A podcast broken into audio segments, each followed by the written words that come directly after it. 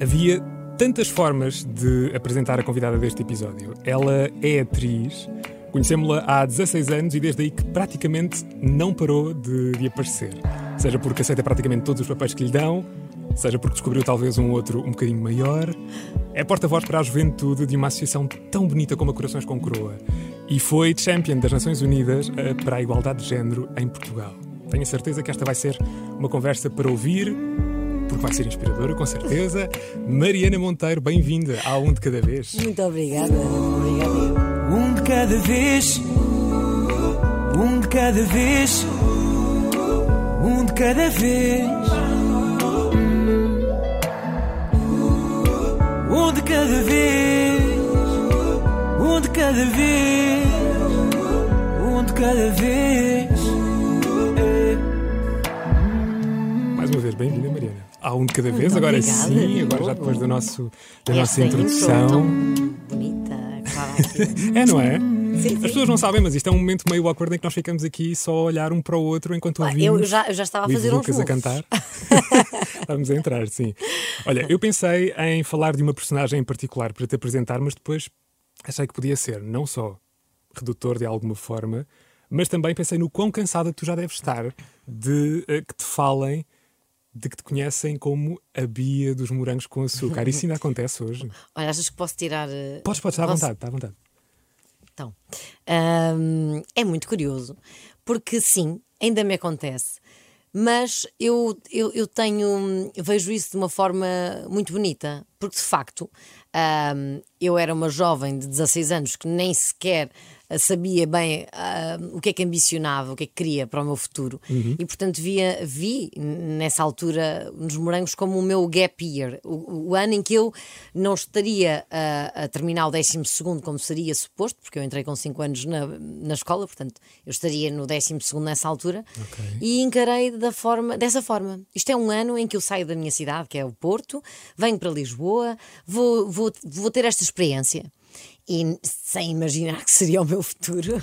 Pois, e foi uma coisa huge na altura. Tu Foi. estavas em Não, todo o lado. Até hoje, eu costumo dizer que acho que nunca mais existiu um projeto que, tive- que impactasse dessa maneira o público. Ou seja, a forma como nós éramos abordados na rua era surreal. Nós parecíamos realmente uma espécie de mini estrelas de rock, vá.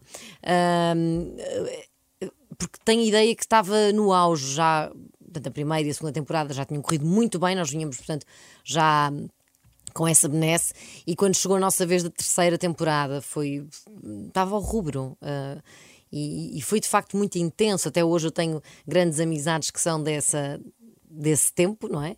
Ahm, outras que seguiram outros rumos, mas que até hoje, com todas as pessoas com quem eu fiz essa, essa, esse primeiro projeto, há uma relação hiper, mega especial e, e uma nostalgia enorme. Então estás à vontade que as pessoas continuem a reconhecer-te como, Claro, como a claro, Bia do- claro, dos claro. morangos. Se bem que isso é uma, é uma era que talvez esteja a terminar, porque provavelmente os próximos comunicadores, os próximos, os próximos entrevistadores que vão estar à tua frente, se calhar já não têm essa, essa referência, não é? Porque a menos que os morangos continuem a repetir É sim, uma no- vida, no- não é? Como estão. No Panda Bix. Exato. e então é muito engraçado porque eu, ah, com o projeto dos meus livros, vou- agora não vou presencialmente às escolas pela, pela situação de pandemia, mas ah, era o que fazia, ia muitas vezes às escolas, ou ah, aconteceu também como porta-voz ah, para a juventude da Corações com Coroa, aconteceu de eu estar a ver os jovens noutra perspectiva. Vejo, ou seja, vejo, por exemplo, crianças com livros mai- mais, jovens, dos 5 aos 9, e penso assim: meu Deus, esta altura toda e ainda não faz o tempo que eu cheguei a Lisboa e comecei os morangos. Ou seja, começo a ver as idades e percebo, ok, quando vejo uma, um adolescente de 13 anos, eu penso, ainda faltam 3, ok. E, Uhum. Para e- chegarem à e- fase em que tu estavas quando vieste. Exatamente, exatamente. Ahm, porque ao mesmo tempo que sinto que passou a voar, já aconteceu muita coisa, não é? Até, portanto, não, não me preocupa nada que me associem à Bia, mas claramente que já não sou Tens toda a uma Mariana carreira. de 16 claro, anos, não é? Claro que sim. Tu dizes que quando eras mais nova, aos 11 anos, acho, foste, foste para o teatro, mas sem o desejo de, de, de tornares atriz, no fundo. Sim, Era uma atividade para lá da escola, não é? Como- exatamente. Eu como- frequentava um clube que tinha várias atividades, entre as quais teatro. E poucos meses depois, lá está, como estavas a dizer, mudaste de cidade, vieste para Lisboa, deixaste o Porto, deixaste os teus pais também. Um, e encaraste aqui um desafio novo com pessoas novas. E aquilo que me, que me chocou foi perceber, agora há pouco tempo, que vocês gravavam 12 horas por dia, 6 dias por semana. Quão, quão chocante foi esta realidade para uma rapariga que estava a entrar agora no 12, não é? E que lida com esta mudança tão, tão repentina? É assim. hum, bom, mesmo hoje em dia, nós gravamos, se for, portanto, telenovela, 5 dias por semana, 12 horas por dia. A única diferença está no sábado, que faz bastante diferença, claro. Mas eu acho que, acima de tudo, por ser um primeiro projeto onde se fizeram muitas amizades, havia um grande entusiasmo, havia uma excitação tal que, hum, por mais que houvesse depois, claro, um cansaço que se começava a acumular, ah, ele passava um pouco ao lado, não é? Porque era uma fase de descobrimento, tudo era novidade, tudo era o que é que era um platô, o que é que era estar eh, realmente a atuar, ainda por cima. ah, tinha muitos colegas que vinham de, de facto com formação eh, profissional e, e, portanto eu queria absorver tanta coisa, tentar ao máximo aprender que ah, não vi o tempo ah, como ele realmente ah, era. Uh, estás constantemente a procurar aprender mais. Eu ouvi-te dizer isso também há pouco tempo. Verdade. Ter mais e mais formação enquanto atriz, sobretudo. Isso depois permite-te agarrar papéis tão diferentes como aqueles que, que tens feito ao longo dos últimos tempos. Ainda assim, eu comecei por te apresentar como alguém que nós conhecemos, porque lá está, tu tens estado constantemente presente em vários projetos, mas já houve alguma vez em que recusaste um, um papel? Ai, houve muitas. Ah, sério? Sim. Ah, não estava nada à espera disso. Então, Uhum, muitas, muitas. Aliás, ah, agora mesmo aconteceu, a semana passada, mas houve uma fase em que eu fiz uma pausa. ah, ou seja, eu trabalhei consecutivamente 12 anos. Consecutivamente. E ao fim desses 12 anos percebi que estava num piloto automático. Portanto, enquanto pessoa e enquanto artista, porque uma coisa reflete a outra. claro. E o que aconteceu foi que eu disse à minha agente: Olha, o que vai passar agora é que eu vou parar. Se- poderei abrir alguma exceção se for uma oportunidade eh, em cinema ou em teatro, porque eram as duas áreas onde eu menos tinha conseguido ahm, furar e, e tentar oportunidade.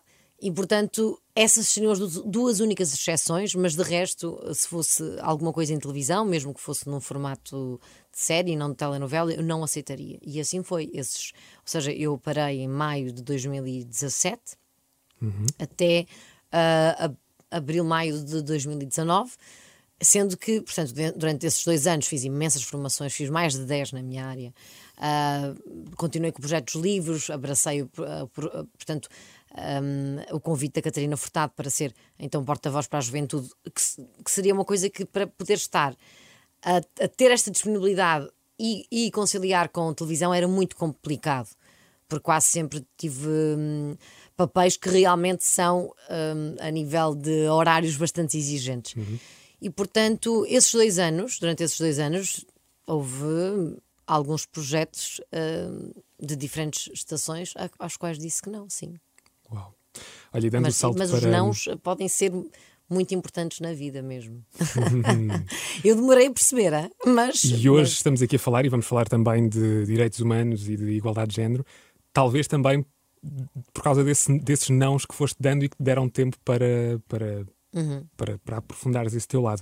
Portanto, saltando para aí, em que medida é que tu achas que o teu trabalho enquanto atriz, seres atriz, te levou a ter ou te possibilitou ter uma voz ativa em questões humanitárias tão importantes. E atenção que eu não estou só aqui a, a falar ou a questionar-te em relação à plataforma que, Sim. que nós hoje temos e tu, sobretudo. Ah, falo também, sobretudo, do teu desenvolvimento pessoal, Que, que, enfim, que todos nós precisamos para encarar o mundo e percebê-lo Completamente. um, como tu até hoje o fazes isso e muitíssimo bem, a tua profissão pode ter influenciado de alguma forma um, esse teu desenvolvimento pessoal? Uhum. Olha, muito boa pergunta, Diogo. Eu fiz uma, uma, uma formação em 2018 hum, onde foi, foi realmente um, um confronto enorme com, com essa consciência, pelo menos mais ampliada, de que de facto hum, quanto mais tu te desenvolves como, como pessoa, melhor eh, artista és. Bom, em geral. Mas Claro, vamos lá ver. claro. Eu falo agora em particular como, como atriz, porque o, o, o que é que eu vejo que a minha profissão pede ou reclama muitíssimo é de facto uma enorme capacidade de empatia. Porque eu, eu- vão propor uma personagem que pode ser, pode ir da A a Z em termos de cores, de, de personalidade, e a ideia é não criar um julgamento sobre ela, mas, portanto, entrar no universo dela. Isso obriga a que, eh, ou eh, deverá, eh, idealmente, ser, portanto, partir de um lado onde, para já, eu esteja muito consciente das minhas emoções, o mais possível, e que possa também hum, aceitar, lá está, essa, essa, essa, essa personalidade, esse tipo, essa história, sem o tal julgamento, que é tão difícil às vezes de, de não fazermos. E, portanto, acho que uma coisa está intrinsecamente ligada. Quanto mais nós, como pessoa, nos vamos hum, conhecendo, hum, melhor uh, vamos conseguir produzir depois hum, e, e- aplicar isso depois no- nos papéis que nos são atribuídos. Isto é o que eu acho. E, e- e essa noção de empatia fica muito, muito mais clara. Hum, mas sim, eu tive uma formação onde nitidamente, ao fazê-la, hum, disse: Ok, ah, de facto é incrível como a parte mais bonita para mim, até da minha profissão, é está reside aí. Aliás, às vezes é Houve uma um momento em específico em que, em que pensaste isso? Durante a formação? Houve, porque foi quando nos fizeram a pergunta de porquê é que és atriz ou porquê é que és ator. Porque muitas vezes tu escolhes uma profissão ou a profissão escolhe-te a ti, como eu costumo dizer que foi como aconteceu, Sim. porque não, não, tinha, não era assim que tinha imaginado. Hum, e vais fazendo, e, vais, e sa- sabes que estás bem, que estás feliz, mas não chegas muitas vezes à questão de porquê é que eu faço isto? Porquê? E os primeiros segundos foram ah, de facto assim meios de é, ah, espera aí que não estou bem a ver que é, qual é a resposta, não foi imediato eu perceber qual é a resposta para isto. Espera, realmente que interessante, nunca, nunca ter parado conscientemente para pensar sobre isto, que é aquilo que eu faço da minha vida. E, e então, quando consegui obter a resposta sincera e consciente, foi essa: de ok, eu faço isto porque eu adoro relacionar-me, eu adoro esta coisa de poder ahm, contar uma história e provocar uma emoção e servir de espelho ah, para alguém, não é? E, e está tudo sempre à volta, de, para mim, da questão da empatia e, do- e dos relacionamentos e, e do que é que é a mente eh, humana hum, e as nossas emoções. E de alguma forma meter-te nos sapatos de outras pessoas em várias personagens acabou também por, eh, por contribuir para que para que te desenvolvesses pessoalmente também Sim, sim, e entendesses todas essas questões Sem que, de que hoje alguma. falas com tanta facilidade. e muitas vezes tem piada que a vida pessoal e a ficção muitas vezes cruzam. Curiosamente, não sei, mas acontecia muitas vezes determinadas fases de, de personagem serem coincidentes com alguma fase minha também. Acontecia às vezes isso. Olha, eu não sei se já deste com isto, se já te deparaste com a pergunta sobre igualdade de género que mais vezes é feita no Google. É tão simplesmente Why Gender Equality is Important.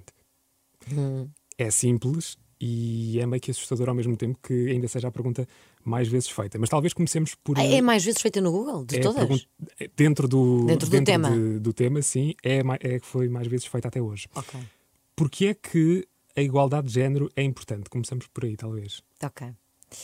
Hum, ora bem, se estamos, estamos em pleno século XXI e de facto ah, parece que só mais recentemente é que se ganhou noção da importância deste tema. Quando ah, dizemos que existe, existem liberdades iguais, etc., começámos aos poucos a perceber que não era bem assim. Ou que estamos já numa sociedade justa, igualitária, e começamos a, começámos a perceber-nos que não, ou seja, que não era igualitária nem justa, hum, porque há muitas, hum, culturalmente também, crenças enraizadas que foram hum, distribuindo hum, tarefas e, e determinados comportamentos mais aos homens ou mais às mulheres. E eu gosto sempre de dizer que uma coisa é- é é biologia, não é? Outra coisa é o, o, um, estatuto social, não é? Portanto, uma coisa é de facto as nossas diferenças biológicas, ainda bem que somos diferentes, homens e mulheres, temos, teremos sempre as nossas diferenças, vontades diferentes, ok. Uh, mas depois existe um outro, um outro lado que é aquilo que socialmente foi sendo construído e que não permite muitas vezes que o homem ou a mulher estejam a, fazer uma escolha livre, mas direcionada, ainda que muitas vezes de forma inconsciente, porque às vezes é através de um, de um desenho animado, desde, desde criança, uhum. outras vezes pode ser de um anúncio que, em que no, no, no espanador está a mulher, mas no volante está o homem, um, e tudo isto vai passando uma série de mensagens que.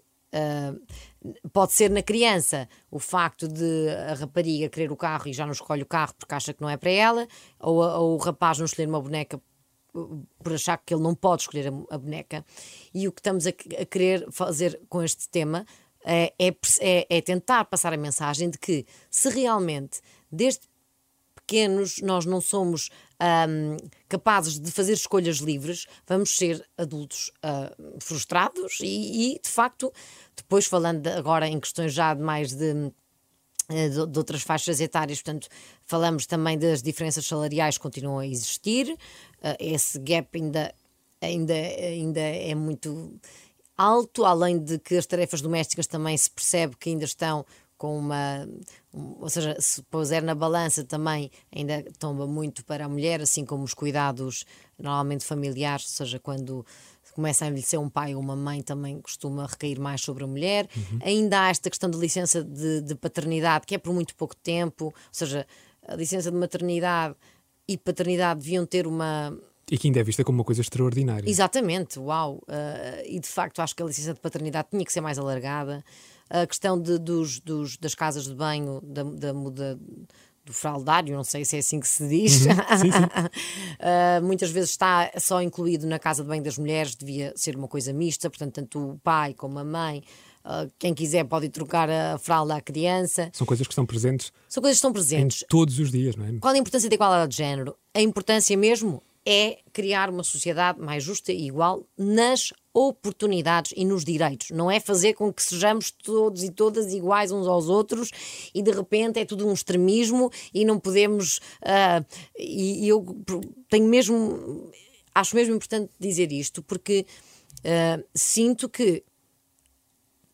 Uh, todos, estes, todos estes temas que merecem a nossa atenção e que precisam de ser muito falados por uma questão de é, são de facto difíceis de serem implementadas estas mudanças, porém não vamos confundir ou ficar com medo de falar sobre este tema por achar que estamos a, a querer um. Lá está, um extremo. Não, não, não, não é disso que se trata. Não, por isso é que eu disse: as diferenças que são um, naturalmente pertencentes ao homem e à mulher, não é, disso que, não é isso que está em discussão. Claro. É, enquanto sociedade, termos papéis que são justos e que, e que realmente ninguém esteja numa caixa porque, porque a sociedade ditou assim.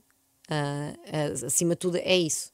E o primeiro passo para normalizar é falar. Não é? Uhum. E, sobretudo, ouvir quem fala e com uma propriedade tão grande como aquela com que, com que tu falas sobre todas estas questões. Tu lançaste dois livros. Uhum uh, sobre, sobre estas questões para crianças, exatamente, Mariana no Mundo Igual. Esse foi o primeiro, foi em 2015, não foi? Foi em 2015. Entretanto, tu já lançaste outro, mas acho que foi mesmo nesse que, que eu li esta, esta passagem. Um, e, e no primeiro, lá está, está isto que me deixou a pensar também na minha infância. As lembranças da nossa infância ficam, com maior ou menor representação, mas ficam e permanecem durante muitos anos, deixando marcas visíveis na nossa forma de ser, aquilo que falávamos ainda uhum, agora. Uhum. Quando era pequena, assisti e entranhei inocentemente comportamentos marcados por estereótipos e preconceitos que, num determinado período da minha vida, influenciaram a minha forma de pensar e de agir. E eu tenho tanta coisa para te perguntar a partir daqui. Uhum. Primeiro, qual é que foi o teu processo de introspeção, se é que ele existiu? Acredito que sim, para perceberes que houve momentos que viveste quando eras mais nova e que de alguma forma te estavam a moldar num caminho noutra direção que não o da igualdade de, de género. Hum.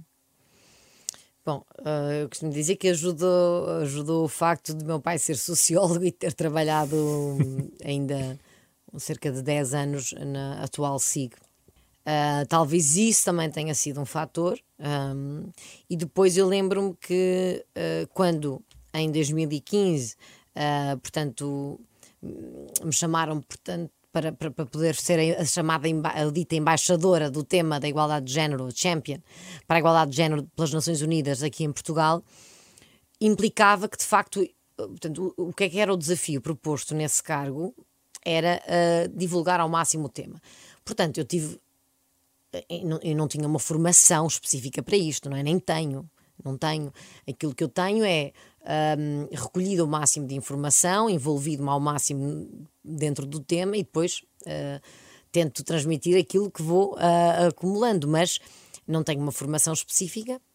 Não tendo uma formação específica, aquilo que me foi pedido foi divulgar ao máximo, e aí eu sou obrigada, portanto, a mergulhar mais. E quando mergulhas mais num, num, num tema, é inevitável que te venha ao pensamento uma série depois de, de, situações para as quais nunca tinhas, se calhar, pensado. Claro, e que já viveste. Uh, exatamente, porque hoje em dia também noto, mesmo assim, que felizmente, quando vou às escolas, uh, as mentalidades estão melhores, embora se nota alguma diferença litoral e interior. Uh, aquilo que eu acho é que, ainda assim, há, sempre, há sempre aquele riso, há sempre aquela vergonha mas já assistia muito a momentos que, que eu digo assim, ai não, já valeu a pena por isto. de, Continua de libertação. A ser, de libertação. Uhum. Continua a ser latente essa, essa diferença entre que falavas agora entre litoral e interior. Mesmo quando falamos deste tipo de, de questões mais humanitárias, sentes que há essa há alguma, sei lá, aversão de, de uma parte do, das crianças do, do país? Por, por ser uma diferença geográfica? Uhum, uhum. Não, o que eu noto é que até tem mais. Hum, hum, acho que é mais importante até que possamos ir também uh, ao interior, porque uhum. muitas vezes são, são os primeiros a querer receber. Ou seja, uh, quando eu disse isso, que há diferença, porque naturalmente chegam mais coisas e mais informação presencial ou, ou atividades que são promovidas muitas vezes mais facilmente aos, aos, aos centros urbanos maiores, não é? Sim, acontecem mais coisas. E o interior não pode ficar esquecido, porque de facto. Hum, é uma zona também do nosso país claro e que, que merece, merece a nossa atenção. E eu notava isso, notava que quando chegava ao interior havia mais uh, reticência, mas depois também notei, notei, que, da mesma forma que parecia que havia mais reticência, havia uma vontade enorme de escutar de facto de receber informação, de uma atenção genuína.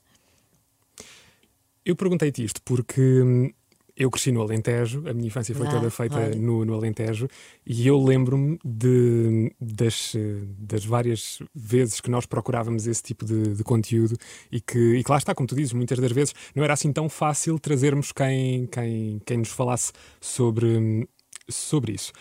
Como é que se passam este tipo de, questões a crianças. Porque, apesar de serem quem à partida ainda tem menos preconceitos enraizados, não é? Uhum, à partida. Uhum, à partida, sim. Um, continuam uhum. também a ser as pessoas que têm uma, uma percepção daquela que é a construção do mundo ainda também muito precoce. Sim. Eventualmente pode ajudar começarem já a ouvir este tipo de coisas. Mas como é que, como é que se passam este tipo de preocupações uhum, e uhum. cuidados a ter com os outros a crianças? Assim, é claro, usando uma linguagem uh, mais uh, acessível, mas é super importante porque eles depois também são portadores da mensagem. E eu, sempre que termino uma ação uh, com, com crianças, o que digo é: agora já viram a sorte que tiveram, a oportunidade que tiveram de estar a ouvir esta mensagem, tem que passar primo, prima, tio, tia, mãe, pai, avô, avó, a quem não teve a oportunidade de estar aqui. Uh, porque, ou seja, não adianta também só colocar a, a informação uh, depositar nas crianças esta, esta informação sem, sem lhes fazer uh, crer que realmente agora uhum. têm que a transmitir também. Claro. Porque se não chegam a casa e se calhar. Um, um, é-lhes um pouco uh, distorcida a informação e é importante que acreditem naquilo que lhes foi transmitido. Mas como é que se passa? Eu acho que, pronto, nós, a uh, Between utiliza uma ferramenta também, muitas vezes. Portanto, nós fazemos ou a leitura, uma leitura que é uma leitura um, mais um, divertida, ou fazemos. Ou também existe o projeto da peça de teatro, em que há dois atores a norte, dois atores uh, na região sul, que fazem uh, o espetáculo nas escolas. Ah, uau, e Agora- trazem o livro à vida, não é? Exatamente. E isso estava a ser das formas mais eficazes e interessantes do projeto ser uh, demonstrado e depois então no final quem quisesse comprava o livro. Com, agora com esta situação temos feito mais a leitura, ah, ah, em que faço eu a leitura com mais um ator e, hum, e agora vai haver uma novidade também. Ah, não vou ainda revelar, mas vai, o, o projeto vai ter aqui um, um boost, ah, mesmo muito em breve, ah, que acho que vai ser mais uma cor para, para ajudar as crianças. Ou seja, vai ser. E vai ser muito perto. Posso dizer só uma coisa: está muito perto do vosso universo. Ah, Não digo mais nada. Ah Não digo mais nada porque Pronto, o Narciso, tá ou quem eu tenho com a autoria dos livros, disse-me para não avançar mais, mas já dei aqui uma grande pista. pronto. No mínimo, volta cá para, para contar depois quando, quando Combinado, puderes. combinado. Tu sentes que, passando por estas escolas por onde tens apresentado o livro, estamos hoje em dia a construir melhores cidadãos e mais despertos para estas questões? Ai, sim, acredito que sim. Felizmente acredito que sim. Ainda hum, na semana passada, na terça-feira, eu fui via Zoom a 17 escolas, a 58 salas de aula, e eu dizia assim: bom, a pandemia tem o seu lado claramente eh, negativo, não temos dúvidas. Mas a nossa capacidade também de adaptação é de louvar, e por exemplo, aqui transformou-se numa coisa onde eu impossível, eh, seria impossível deslocar-me, sobretudo porque eram escolas desde, desde o continente às ilhas e eu fui a todas, não é? Ao mesmo Uau. tempo. Lado bom de- Capacidade que ainda não tenho. Agora que estamos a desconfinar, exato, e portanto, acredito que sim. tem o seu lado bom. Olha, num dos teus livros, eu acho que não é no primeiro, no segundo, Eu, tu sim, dizes, eu acho que é no segundo. tu dizes que, que, primeiro, a história passa-se contigo, ou neste caso com a Mariana, a passar eh, pelas ruas da, da sua cidade. É. E tu dizes a certa altura que é um caminho longo e repleto de gente sem tempo e sem paciência. E isto levou-me até uma outra conversa que nós tivemos aqui no, no Um de Cada Vez com a Margarida Santos. Ela é médica, foi a minha convidada do último episódio. E, e falávamos nesse episódio sobre, hum, sobre o facto de talvez este último ano hum, n- talvez nos tenha dado o tempo que nunca tivemos para coisas tão importantes como olhar para aquilo que andávamos a fazer.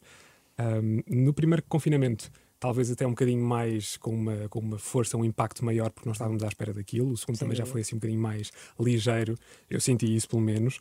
Mas no primeiro confinamento eu vi-te a fazer tantas coisas, sobretudo como porta-voz da, da Corações com Croa. Há uma conversa que eu lembro-me de ter eh, visto nos lives da, do Sim. Instagram da Corações com Croa sobre ansiedade e depressão. Falaste Sim. sobre uma série Eu de temas quis ficar também com esse uma- tema. com uma, com uma psicóloga. Sim. Sentiste que as pessoas usaram esse tempo também para refletir sobre questões que nunca tinham pensado? Qual é que foi o feedback que foste tendo durante todas essas coisas que foste fazendo no primeiro confinamento? Olha, para começar, eu lembro-me da minha mãe dizer assim: Olha, Mariana, eu já não sei o que te diga, porque tu estás a a ficar pior no confinamento em termos de, de, de trabalho do que antes que estavas com a novela e com uma peça ao mesmo tempo. Só que eu estava tão. aqui- para mim, aquilo estava a ser tão avassalador, esta questão do medo, de, eu não estava a conseguir também eu própria gerir tudo e a forma que, que achei que tinha de, de tentar ser útil e de eu própria me ajudar era contribuindo e, de facto eu eh, não- nem me pediam e eu estava a postar às vezes textos e depois, depois entrava em ações que me, pronto, que me foram sendo pedidas e eu já tinha uma agenda e um calendário mesmo sem sair de casa. Quase das 8 às 8 Uh, e sim, a Catarina Furtado, na altura, fez então a proposta, fez uma proposta à minha, à Teresa Tavares, de quem gosto muito também, de conduzirmos uh, a par com ela uma série de conversas live que pudessem de facto ajudar quem estivesse em casa. E, e sim, eu lembro-me que fiquei com, com esse tema da depressão e ansiedade. E claro que constatei, não só por experiência também, uh, que foi um, um processo, um grande mergulho. Aliás, eu lembro-me de comentar que se eu não tivesse feito essa pausa desses dois anos antes, Sim. teria sido ainda mais complexo para mim uh, deparar-me com este. Porque não deixa de ser um. entrar num vazio, numa, numa zona de, de- de vazio e de, de insegurança, ainda por cima. é porque um sem hiato sabermos- podia ser muito desconfortável, não é? Exatamente, e fez com que hum, no meu caso, já aprofundasse mais aquilo que já tinha iniciado com a minha paragem anterior, e depois, noutras pessoas, foi mesmo um início de, desse mergulho.